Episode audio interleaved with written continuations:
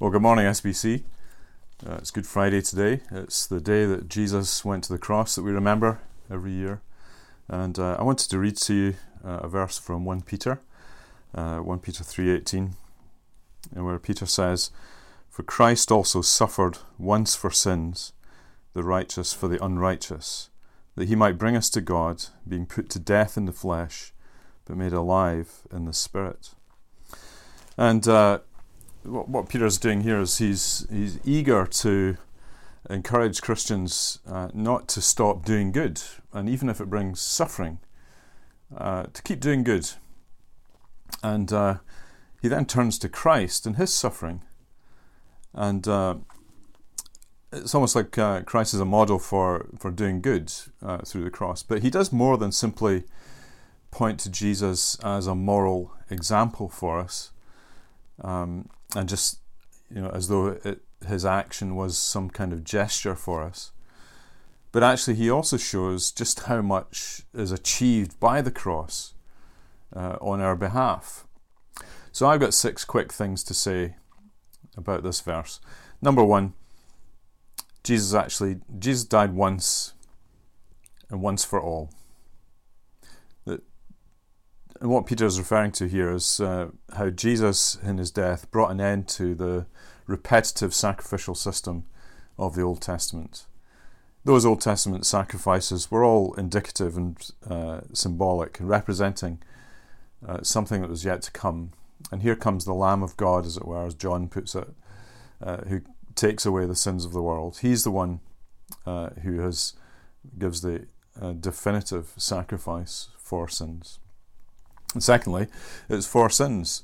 And uh, we've talked about this already, but uh, Jesus was actually dealing with the problem between us and God, uh, that our sins separate us from God. But Jesus deals with the penalty of sin and breaks the power of sin on the cross uh, once and for all uh, for his people. Thirdly, it was a substitution. And uh, it's like in a football match, you know, you one player coming off because he's not playing too well and needs team needs to be shaken up and the the substitute comes on again. Here Jesus comes as uh, the one who is utterly sufficient uh, for a completely insufficient people. Uh, he's our substitute.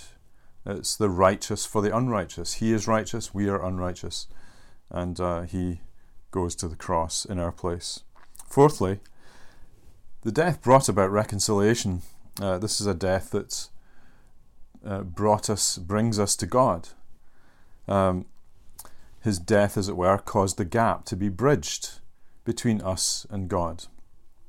Fifthly, he was put to death in the flesh, and uh, he suffered a human death. The Son of God suffered a human death. He experienced death in his human nature. Uh, he suffered our kind of death, exactly for us.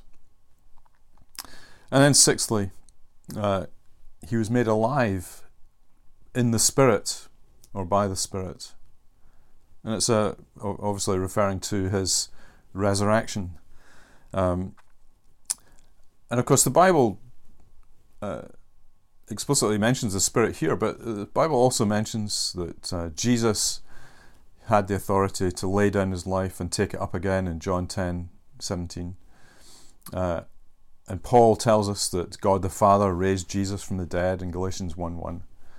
And so the, the resurrection of Jesus is a thoroughly Trinitarian event, uh, showing us once again that uh, God's works outside of the Godhead in creation are indivisible, that all persons of the Trinity are present in all the great works of redemption. So it's a wonderful work of God, this. Uh, sacrifice of the Lord Jesus Christ and his resurrection. So, what can we, we do as Christians? First of all, just thank the Lord that uh, his once for all sacrifice has been made for us. That, as Jesus said on the cross, it is finished, and we can rejoice that it's once for all and done. Our sins are dealt with, all the sins that we've sinned in the past, the sins of the future, sins we're doing, know, we've, we've done today all dealt with by Jesus Christ. We can thank Him that He was willing to suffer in our place, that He was our substitute, and that we therefore don't have to suffer all the penalty of our sins. And we can rejoice in the resurrection that is ours because of Him. That just as He has life, uh, resurrection life, so too in Him uh, we will have resurrection life. We experience it now as we uh, come to trust in the Lord Jesus and He renews us inwardly. But one day we will be renewed outwardly as well at the resurrection. What a glorious thing. So let's uh, pray and thank God for all these things. Heavenly Father, we thank you that Jesus' death was once for all, that He was able to say on the cross, It is finished. And we too, therefore, can say, It is finished. It has been dealt with and all our sins have been washed away in Jesus Christ. Father, forgive us every sin. And help us to know the assurance that our sins are indeed forgiven. We thank you that He is willing to suffer for us. We thank you too for the life that is in Jesus Christ.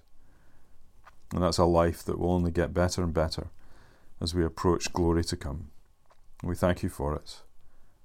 And we pray you'd help us to walk in it in these trying days for Jesus' sake. Amen.